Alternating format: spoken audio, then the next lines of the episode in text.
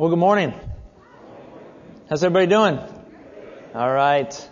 You know, what's up with this weather? Anybody noticing it's like hot, cold, cloudy, sunny? What's it going to be later on today? We don't know. My wife and I had to turn on the air conditioner for crying out loud last night. It was so hot in our house. First time this year. How's everybody doing? Good? All right, good. Are you ready for a Bible study? All right. Open up your Bibles to 1 Peter chapter 3. We are in the book of 1 Peter, and I'm excited about this study today. This is a special one. And so I want us to get together, get ready for a good study in God's Word, one that will really surprise us, quite frankly. This sermon today, this message in 1 Peter 3, 8 to 17, is a message that is somewhat perhaps going to be unexpected for some of you. You know, oftentimes we find that unexpected things turn out for good, don't they? Sometimes when we least expect it, something that on the outset, on first glance, might look painful or might look frustrating or might be a difficult circumstance, at first glance, when we see how God uses it throughout our lives, it becomes a blessing. How many of you, for instance, have been fired from a job only to find a greater and much better job a few weeks or months later? I'm sure some of us have had that happen. How many of you have even experienced something as, as terrible as a death in the family and yet recognized that despite that horrible moment in your family's life, God blessed your family by bringing people together again and by reconciling past hurts and past difficulties. Maybe there were family problems and the death of a family member brought the family together and that a greater good was ultimately accomplished.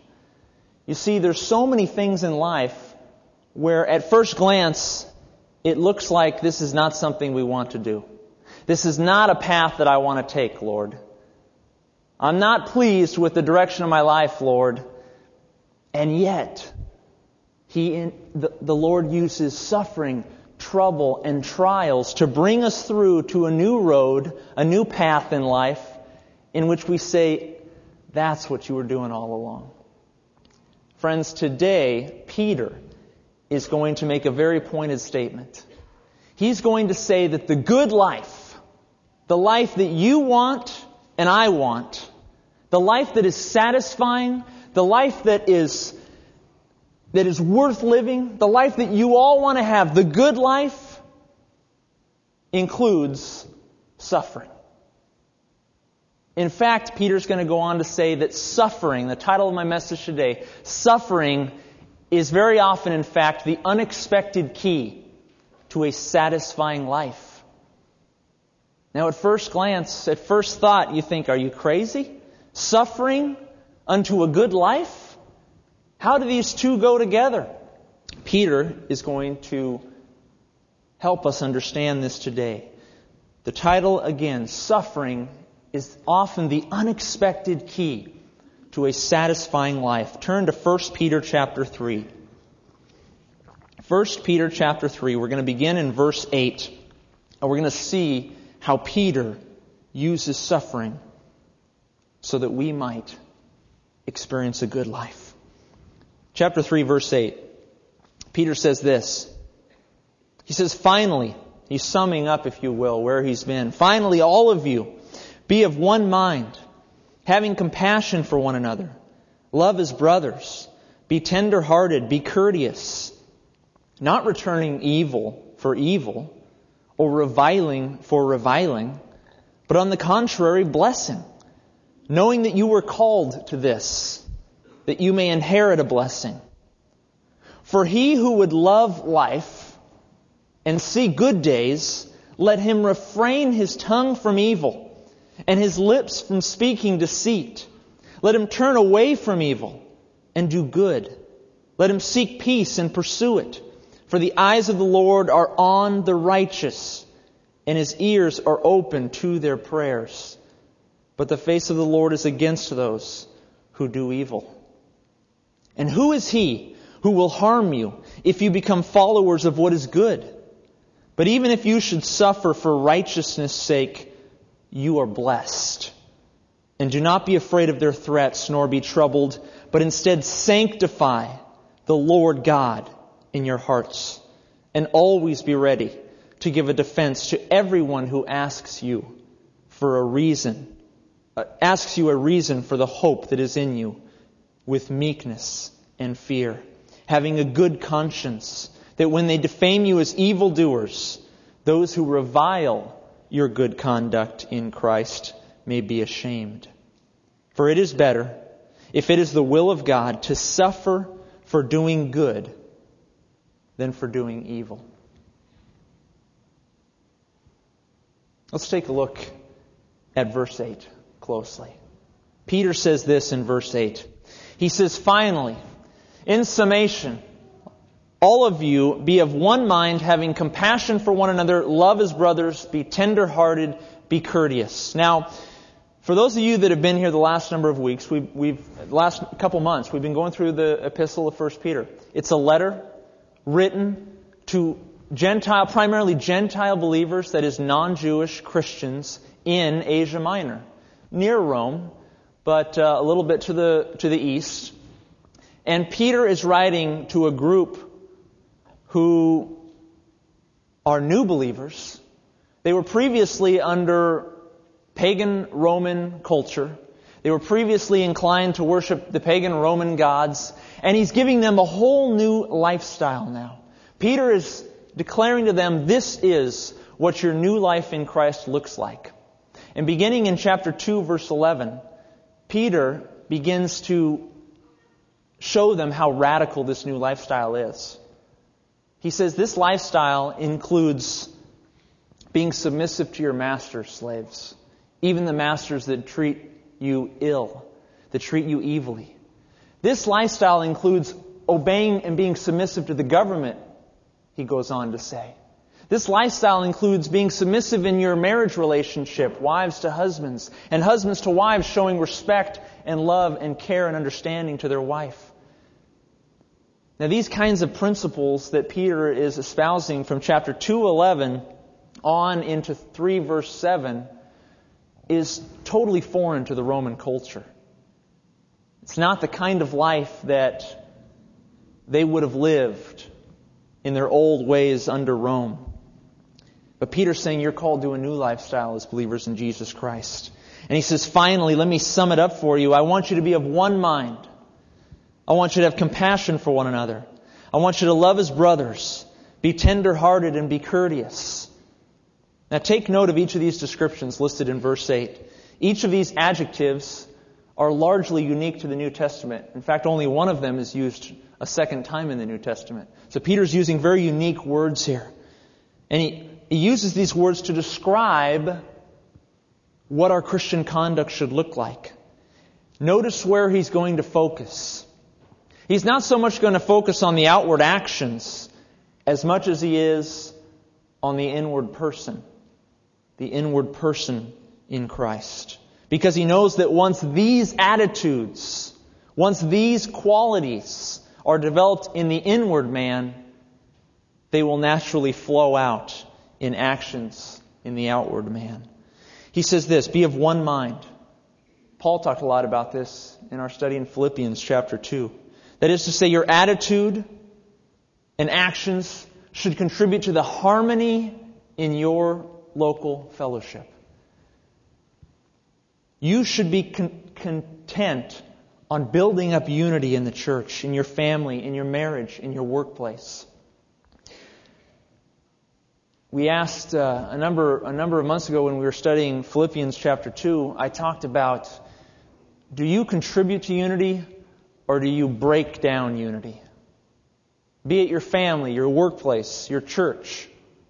You have two options. You can contribute to the unity of the body, or you can work to destroy the unity of the body.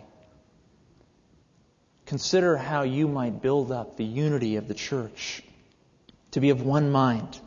Secondly, Peter says, having compassion. This is the Greek word sympathes, which means with feeling, having feeling towards someone else. A better translation would be sympathy. having sympathy toward one another. Third, love as brothers. Don't view each other as strangers or mere acquaintances. Instead, view each other as family. You know, our, our chairman of our board, Glenn Eichler, he always speaks of this church as his family.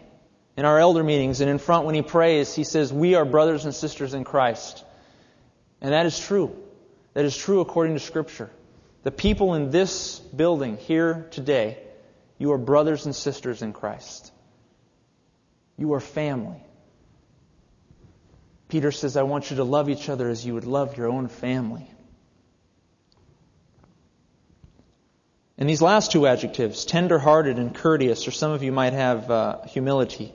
These last two adjectives, the Romans, it's interesting because in Roman literature, in the pagan philosophies of that day, these last two virtues, according to Peter, were actually understood as two vices according to the Romans. Tender-hearted and courteous. To Roman culture, these were vices. These were signs of weakness.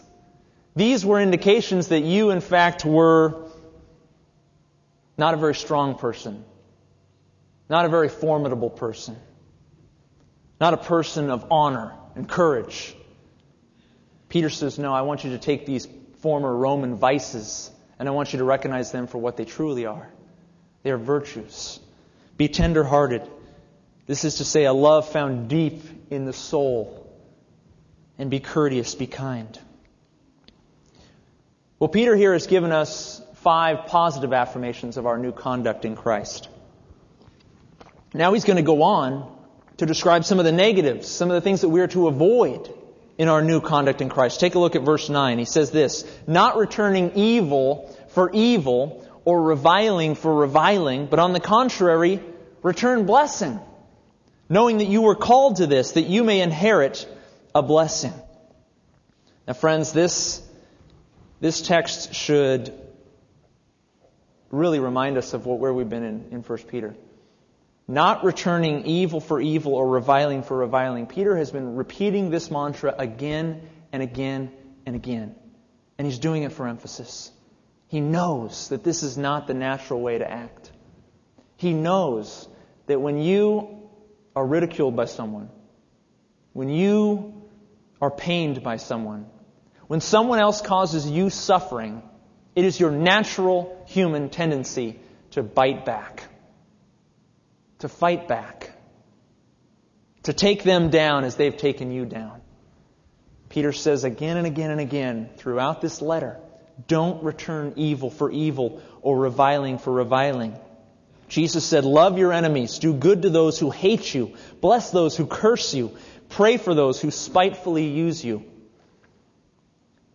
You know, Simon Peter learned this lesson quite well, I imagine, over his life. Do you remember in John 18 who it was during Jesus' time of betrayal who took out a sword and cut off the ear of the servant of the high priest? It was Peter. The same man who wrote these words that we read today in verse 9 is the same man who 30 years ago, from this letter, sliced off the ear of the servant of the high priest because they were arresting Jesus. Thirty years ago, he was a man who returned evil for evil, who returned reviling for reviling. How far he had come in his walk with the Lord. He says, No longer am I going to fight back when we suffer unjustly. Certainly, Jesus was unjustly arrested. And Peter took out a sword and cut off someone's ear as a result of it. But today, Peter says, if you suffer unjustly like Jesus did, the perfect example of unjust suffering, he says, I want you to bless them instead of curse them. I want you to return good and not evil. When they hurt you, I want you to love them. And when you bless them, you can perhaps pray for their welfare, their protection. Truly pity and love these people because they are showing you evil and they do not know better. Don't patronize them, though. Don't act haughty in front of them. Don't pretend that you have the corner of the truth as you bless them. Don't do so with arrogance, but truly love them and care for them. Pray for those who spitefully use you. And notice he says this, knowing that you were called to this. this is the, at least the second time Peter has said this in the letter. There are other instances in which he suggests this. Take a look at 1 Peter 2.21. Just a chapter earlier, this is what he says. For to this you were called, because Christ also suffered for us, leaving us an example that you should follow in his steps. And the rest of that text describes Christ willingly facing suffering and death. Twice Peter says, This is your calling. This is your calling, Christian, to suffer unjustly, to patiently endure it, to bless others in the midst of it. I cannot stress enough, as Peter is repeating this, I'm repeating this in our, in our studies throughout 1 Peter. But the reason why he's using this repetition is because he knows that this is not your natural tendency. I want you to consider is there someone in your life right now who is causing you suffering? Is there someone at work, in the home, in the church, in your family, who is causing you pain? Jesus says, bless them. Pray for them. Love and care for them. That's your calling. That's what you are called to do. Your new conduct in Christ. And it's not without reward. Look at the end of verse 9. Peter says this that you may inherit a blessing. That you may inherit a blessing in blue behind me. Now, what does that mean that you may inherit a blessing? Well, let's go on and take a look at verse 10.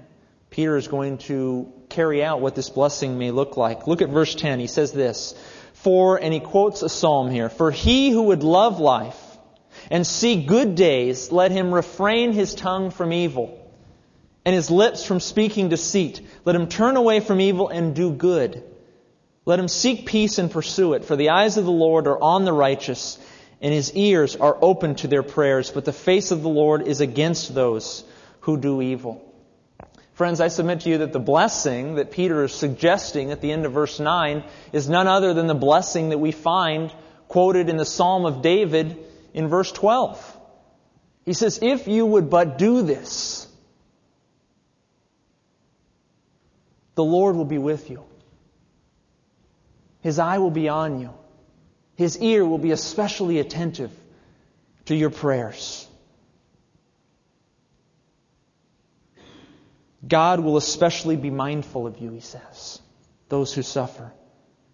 He will take special note of you. Peter here is quoting Psalm 34, 12 to 16. And if you were to read this psalm on your own at home, you would find that in it, David is overcome with affliction.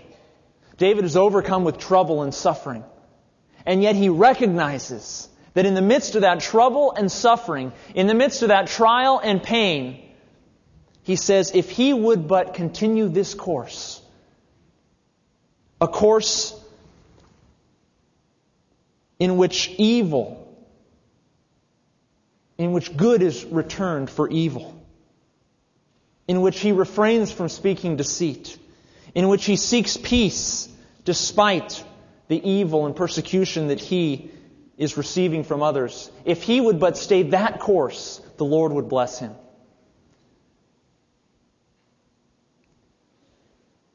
Notice verse 10. For he who would love life and see good days. Here's, here's the crux.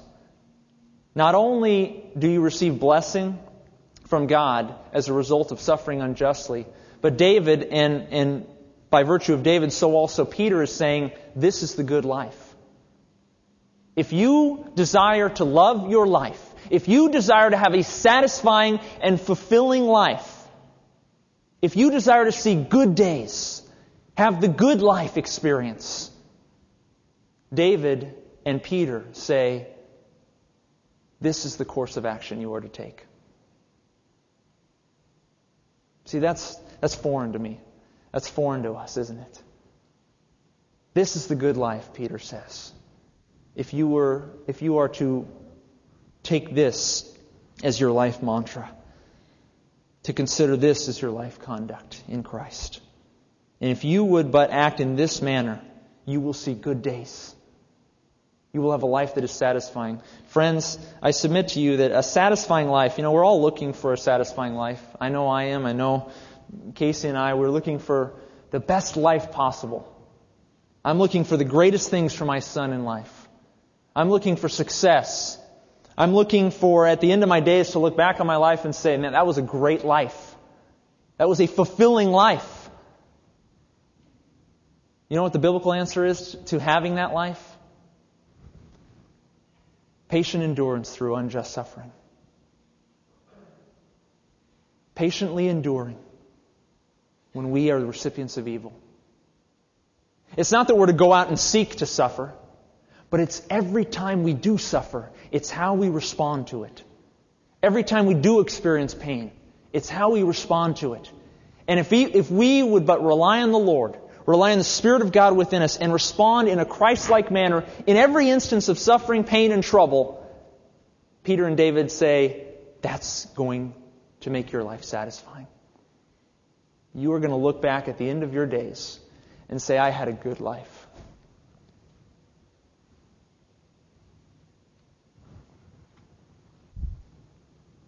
The good day for a believer is not one in which he is pampered and sheltered.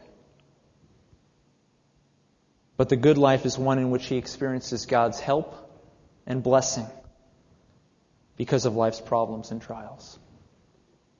That's the good life. Into verse 12. I want to focus on this particular aspect of blessing. And his ears are open to our prayers, he says. If we would but live this way, the Lord will be more apt to answer our prayers. This word for prayer here in Greek is deesis. It's uh, a secondary word used for prayer. It's not the general Greek word used for prayer. In particular, it means request or intercession. It means what you ask of God. He will be more attentive to what you ask of Him.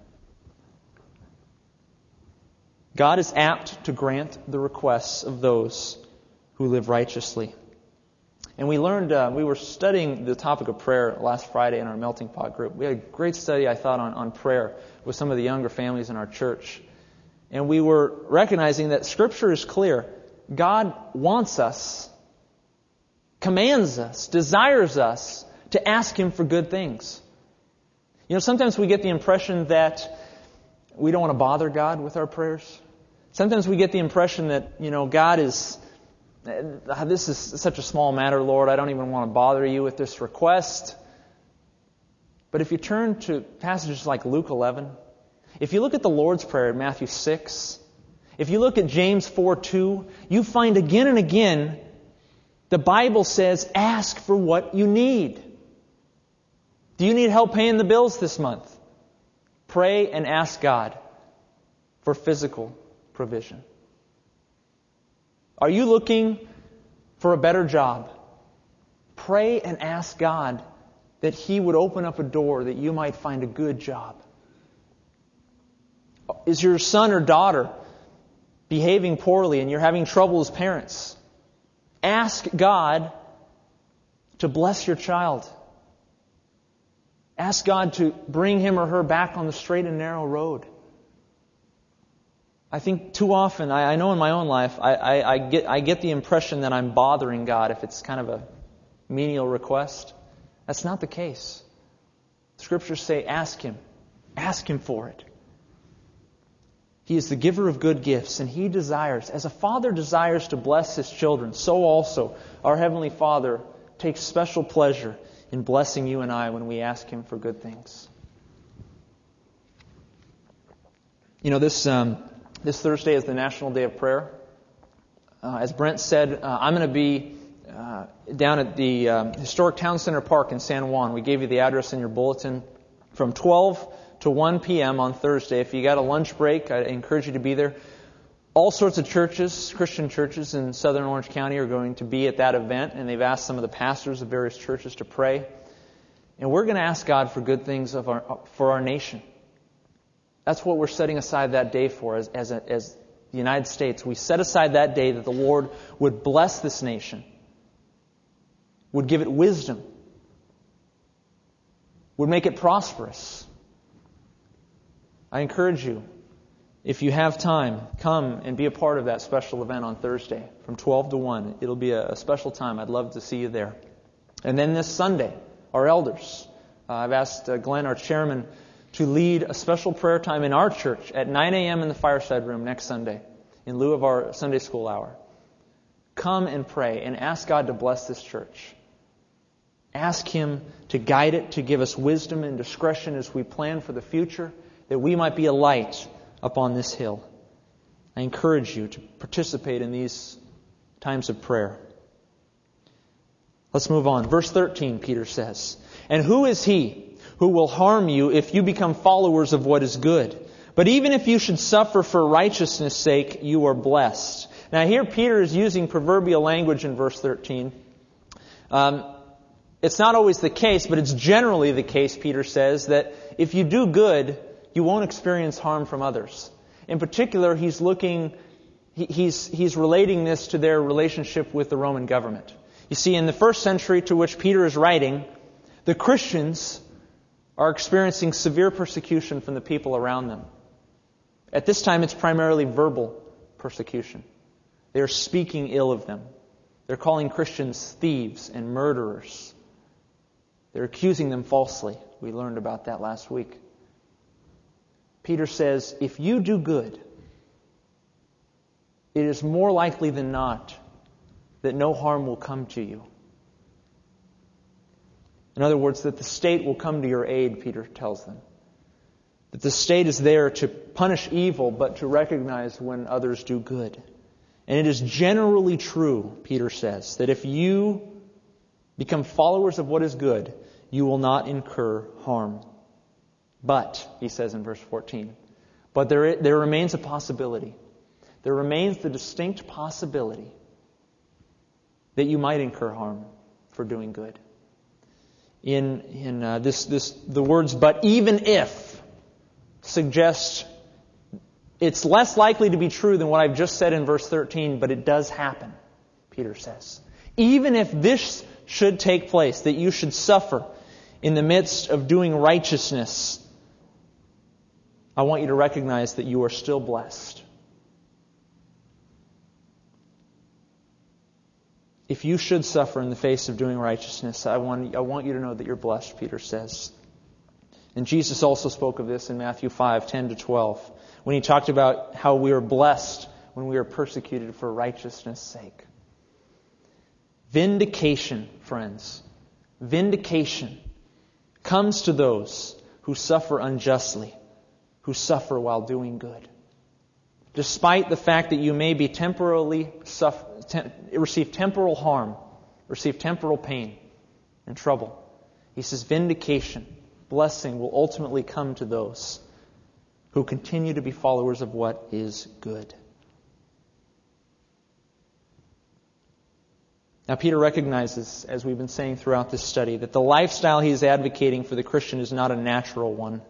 It's not a natural human instinct to act in this manner. And we get fearful. We get fearful when we experience trial and suffering. I know I do. When trouble comes my way, I get afraid sometimes. And so he continues on in verse 14. Notice what he says. And do not be afraid of their threats, nor be troubled, but sanctify the Lord God in your hearts. Now you might wonder why I'm uh, cutting it off in that manner really the, the way the verses are in 1 Peter 3, they're, they're really misapplied to the context, to the flow of the argument. This, what you see at the end of verse 14 and the start of verse 15, is really one thought here. Peter's saying, instead of being fearful of their threats and being troubled by their threats, I want you to sanctify, that is, set apart the Lord, in reference to Jesus, that Jesus Christ is your God. And He is the one who will protect you. Now, what's interesting about this statement is that it is a loose quotation from the Old Testament. Going back to Isaiah chapter 8, as a matter of fact. And we were in Isaiah chapter 8 last December. We were going through a special part in Isaiah. I love the story. Let me tell you a little bit about it and give you some of the history behind what Peter is saying here. In Isaiah chapter 8, verses 12 to 13 in particular is the loose quotation that, that Peter is quoting here. We find Judah, the southern tribe of Israel, in about the year 730 BC. We find that nation being threatened by Israel and Syria, the nations to the north of them. And despite God's offer to help them, despite God's offer to help the nation of Judah, he tells them very plainly, I will protect you and I will wipe out your enemies if you would but trust in me. Despite that offer of help, Judah and King Ahaz turn away from the Lord and they fear the nations that are surrounding them. Instead of relying on the Lord's clear offer for protection, they fear the nations around them. And so they go off and they align themselves with a pagan nation, Assyria, so that they might be protected militarily.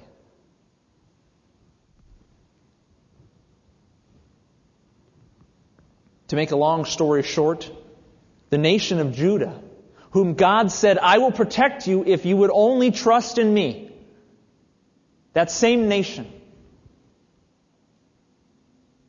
who shunned God and turned to a pagan nation for protection was ultimately destroyed, was ultimately overcome, was ultimately manhandled, if you will, by the very nation they allied themselves with, Assyria. Assyria came in and decimated Judah. And then Babylon followed later on and decimated the land so that Judah was carried away into captivity. And Peter knowing his Old Testament, loosely quoting from Isaiah chapter 8 here in verses 14 and 15, he says, You have two options in life. When you are faced with threats and persecution, when you are faced with trouble, you have two options. You can rely on God's offer of protection. You can trust and set apart as your object of dependence the Lord God, as Judah had that offering given to them, that gift laid in their lap. Or you can be fearful of what is around you, and you can resort to earthly means to find your protection. Two options. Either you're going to fear God and show Him reverence and, let, and know that He will protect you, or secondly, you're going to resort to earthly means. You're going to fear men, and you're going to rely on earthly means of protection. Peter says, I don't want you to be afraid of their threats. I don't want you to be afraid of those who are surrounding you offering verbal persecution. Instead, I want you to sanctify the Lord God in your hearts. I want you to sanctify, that is, make separate. Make separate the Lord Jesus Christ as the God of your life, as the protector of your life. He must be set above all allegiance. Turn everything over to Him and live only to please and glorify Him and do not resort to earthly means to protect yourself. Continuing on, into verse 15. Here's a familiar text for some of you. And always be ready, he says, to give a defense to everyone who asks you for a reason for the hope that is in you, with meekness and fear, having a good conscience. Now, this is clearly a familiar verse to some of you, especially how many of you know what the term apologetics means? How much? Raise your hand if you know apologetics, okay? The, the word defense there in yellow is the Greek word apologia, which means a verbal defense. Peter here is suggesting that we are to develop in us a verbal defense of our faith. That we are to be ready and to stand ready to declare to others why we believe what we believe and how they too can enter into the Christian faith. A verbal defense, Peter says. But, friends, keep in mind the reason, I say this very clearly because I think we miss this in our understanding of apologetics. The reason Peter says that we will have opportunities to give a defense for the hope that is in us is precisely because our gracious lives have so baffled the minds of unbelievers that they are just itching to find out why we live in the manner we do. Did you catch that? The reason, the context underlying what Peter says in verse 15 that you need to be ready to, be, to give a reason for the hope that is in you. The reason why you are having that opportunity, Peter says, is because your conduct is so holy, so Christ-like, so appealing to the unbelieving world around you that they ask you, why is it that you have hope? Why is it that you have hope in this life? In essence, Peter's understanding of evangelism is a reactive one. He does not so much advocate that Christians should will themselves upon another, declaring their convictions to an unbelieving world, but rather to live in such a godly and gracious manner that others will be compelled to ask you, why do you live this way? Why do you live this way? So often, I, I know this was true of me in my, early on in my faith. So often, we try to argue people into the Christian faith. I, I can't tell you how much I thought I could convince someone to become a Christian. When I was in college and I was taking my Bible classes, you know, my head was filling up and I thought I, I knew it all. I thought I can go out and I could just, I could lay it out so logically and so clearly that the, that the unbeliever would be forced to accept this is true. That was my understanding of apologetics. That was my understanding of evangelism. I thought I just needed to know, it so well that they couldn't, they couldn't deny it. They would be forced to accept this as true.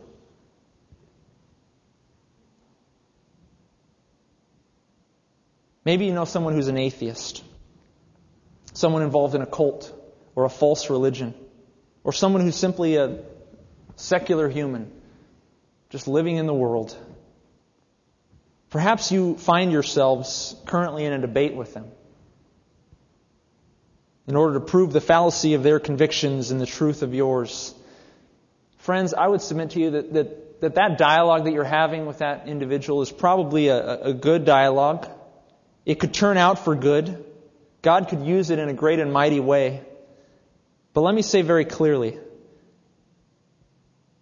that this is not the normal manner in which someone converts. Rather, Peter tells us time and time and time again that it is our life conduct that opens up a door and causes others to consider the Christian faith. Conduct leads to conversion, not argumentation. Take a look actually behind me. Conduct leading to conversion. Look at what Peter said earlier in our previous studies at the top. In 1 Peter 2:12 he says, "Have your conduct honorable among the Gentiles, that when they speak against you as evildoers, they may by your good works glorify God in the day of visitation. 1 Peter 3:1 Wives, be submissive to your own husbands, that even if some do not obey the word, they without a word may be won how? By the conduct of their wives.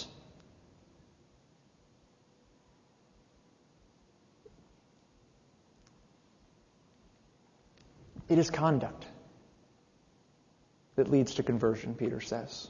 It begins with your conduct.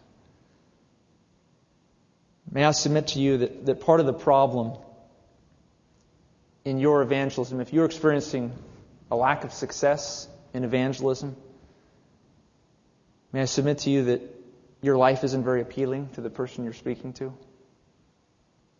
May I submit to you that they don't look at you and say instinctively, that person has a hope that I cannot explain.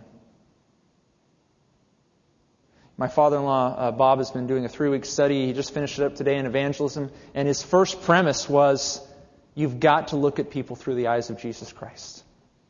You've got to look at them and love them through the eyes of Jesus Christ. And in your conduct toward them, you must show them that you love and care for them as Christ does. Imagine what might happen, friends. Imagine what might happen if you were to bake some cookies and take them over to a neighbor's home just on a whim. Give them a gift. Say, just, just wanted you to know I cared for you. And went back home. Imagine what would happen if you bought lunch for your coworker. Imagine what would happen if you bought lunch for your boss.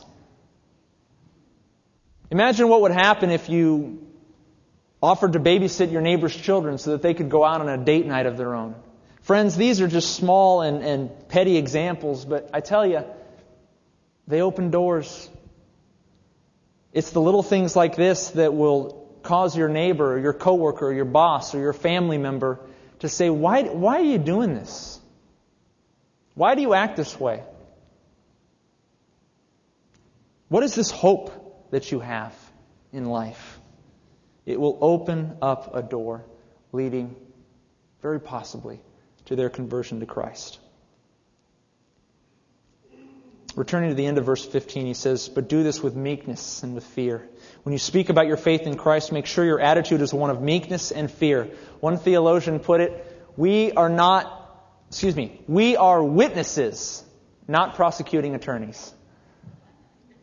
I think that's very true. We are to be witnesses of Christ, not prosecuting attorneys.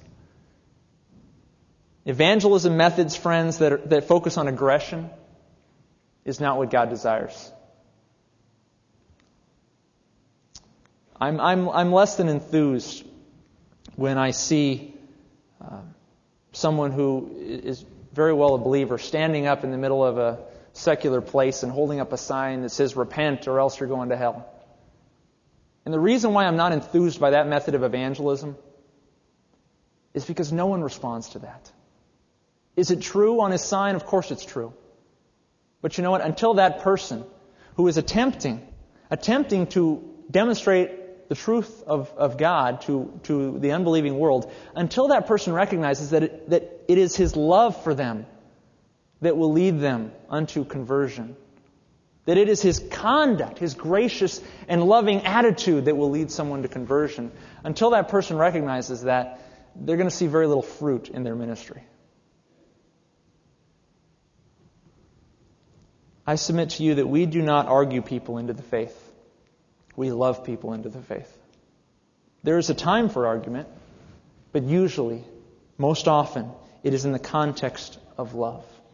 It is in the context of loving them. Having a good conscience. Move on to verse 16. That when they defame you as evildoers, those who revile your good conduct in Christ may be ashamed.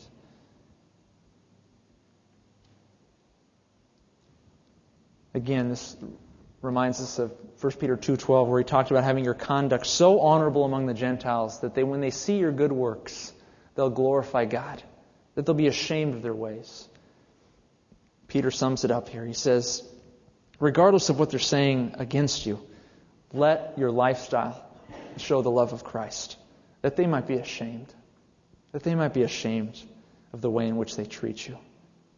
Verse 17, for it is better it is better, Peter says, if it is the will of God to suffer for doing good than for doing evil. If, friends, in God's omniscience, in God's almighty plan, if in His plan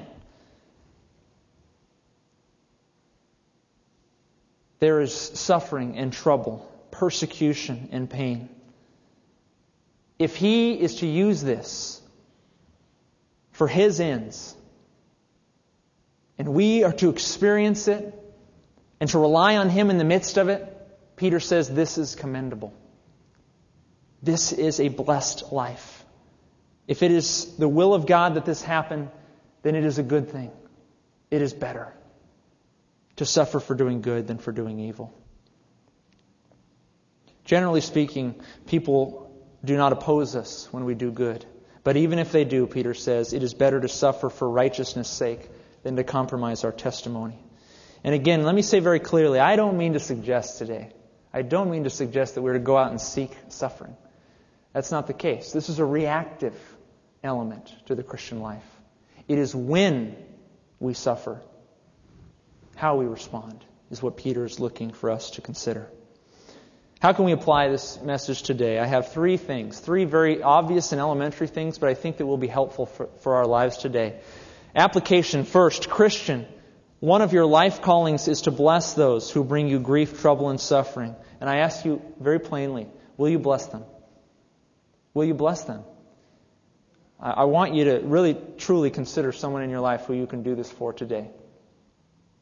And I would love to hear about it. I'd love to hear about what it, what it looks like after you begin to show them love and care despite their hatred or their scorn of you. Will you bless them? Be, uh, two, effective evangelism begins with Christ like conduct.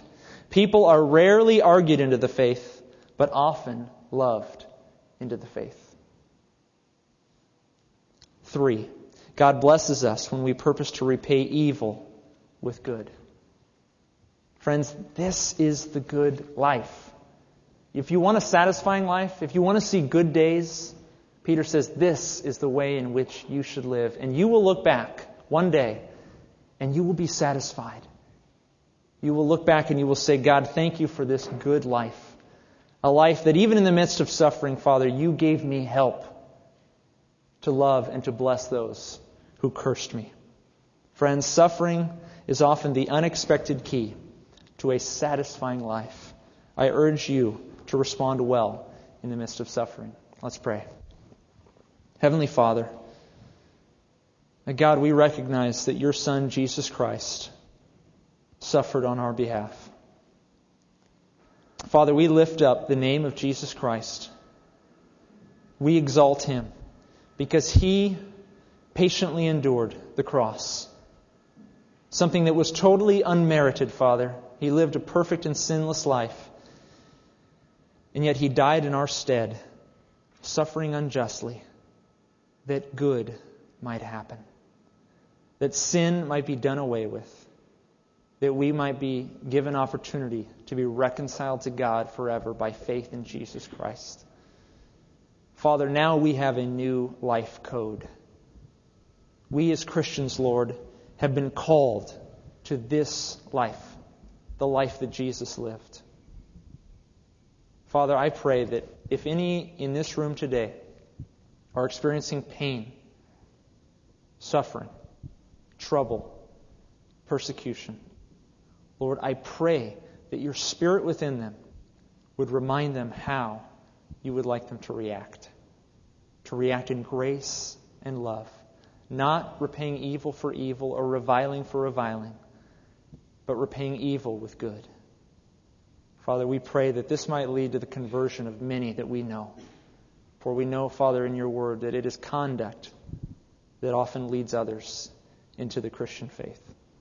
Father, may our conduct be so Christ like, be so God honoring that others will be itching to ask us, What is the hope within you? May we be ready, Father, when the time comes to answer that question. In Jesus' name we pray. Amen.